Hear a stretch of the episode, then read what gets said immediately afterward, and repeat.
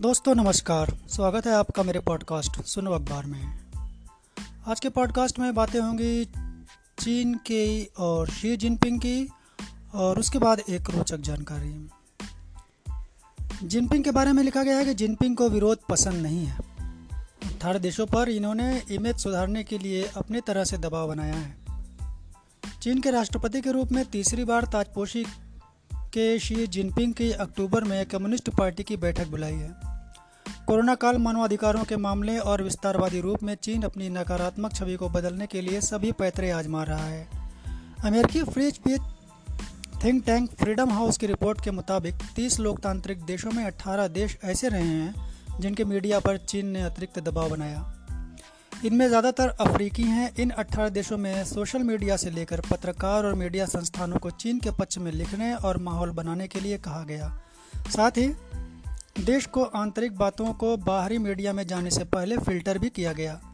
Jinping के इस media management के लिए चीन सरकार की ओर से 75 लाख करोड़ रुपए का स्पेशल फंड भी जारी किया गया है। दरअसल अफ्रीका में 70 प्रतिशत फोर नेटवर्क चीन का है। चीन का अफ्रीका के कई देशों में लगभग 160 हज़ार करोड़ रुपए का निवेश है और ये तकनीकी के क्षेत्र में सर्वाधिक है। चीन ने इथियोपिया और युगांडा को तीन लाख कोरोना वैक्सीन, सोमालिया और केन्या को दो लाख डोज मुफ़्त में दी। जिबूजी जैसे छोटे से अफ्रीकी देश में चीन ने वहाँ लगभग चौदह बड़े प्रोजेक्ट में पच्चीस हज़ार करोड़ रुपए लगाए हैं। विदेशों में रह रहे पत्रकारों को जान से मारने की धमकी भी मिलती है। जिनपिंग सरकार के विरोध में लिखने पर चीन दुनिया भर के पत्रकारों को धमका रहा है। कई पत्रकार और संस्थानों ने अपनी ही खबरों में फ़िल्टर लगा दिए चीनी, अमेरिकी पत्रकार और चीनी ऑस्ट्रेलियाई रिसर्चर ने कुछ गोपनीय बातें उजागर की, जिसके बाद उनको साइबर धमकी मिलनी शुरू हो गई।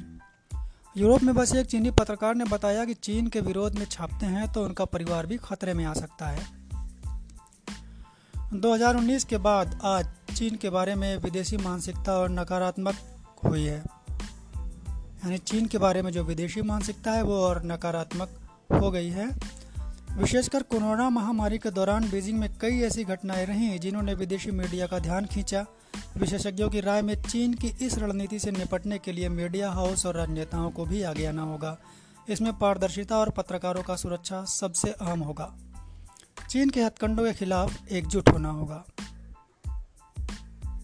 और प्रशांत क्षेत्र के पाँच द्वीपों में चीन का ही पुलिस सिस्टम काम करता है। ऑस्ट्रेलिया के पास स्थित सलोमन आइलैंड सहित पाँच छोटे द्वितीय द्वीपीय देशों में चीन का पुलिस सिस्टम ही काम करता है। इसके लिए चीन के राष्ट्रपति जिनपिंग ने पिछले दिनों अपने विदेश मंत्री को इन देशों की यात्रा पर भेजा था। वैसे यहाँ अभी पुलिस में तैनाती स्थानीय लोगों की है, व्यवस्था चीन के अफसर संभालते हैं। इनका काम चीन के खिलाफ कोई भी प्रचार को रोकना है। चीन नियंत्रित पुलिस, सूचना सेंसर सेंसर करती है वहाँ पे। आइए अब एक रिसर्च की जानकारी की बात कर लें।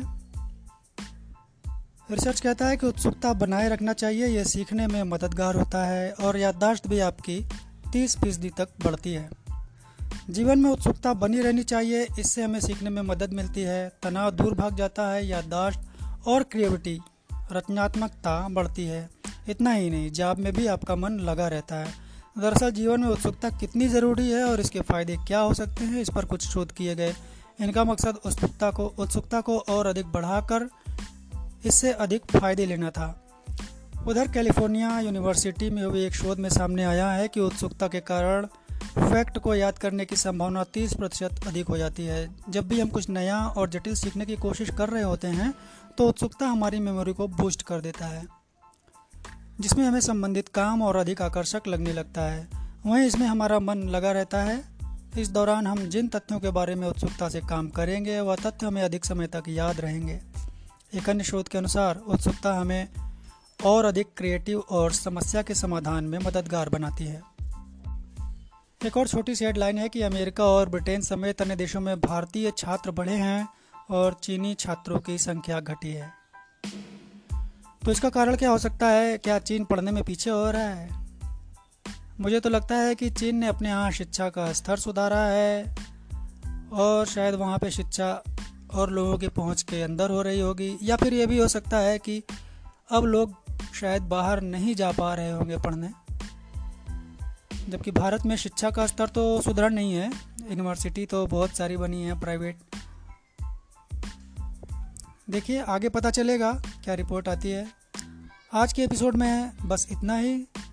अगले एपिसोड में फिर आपसे मिलता हूँ। कुछ लेके तब तक के लिए विदा दीजिए। नमस्कार, धन्यवाद।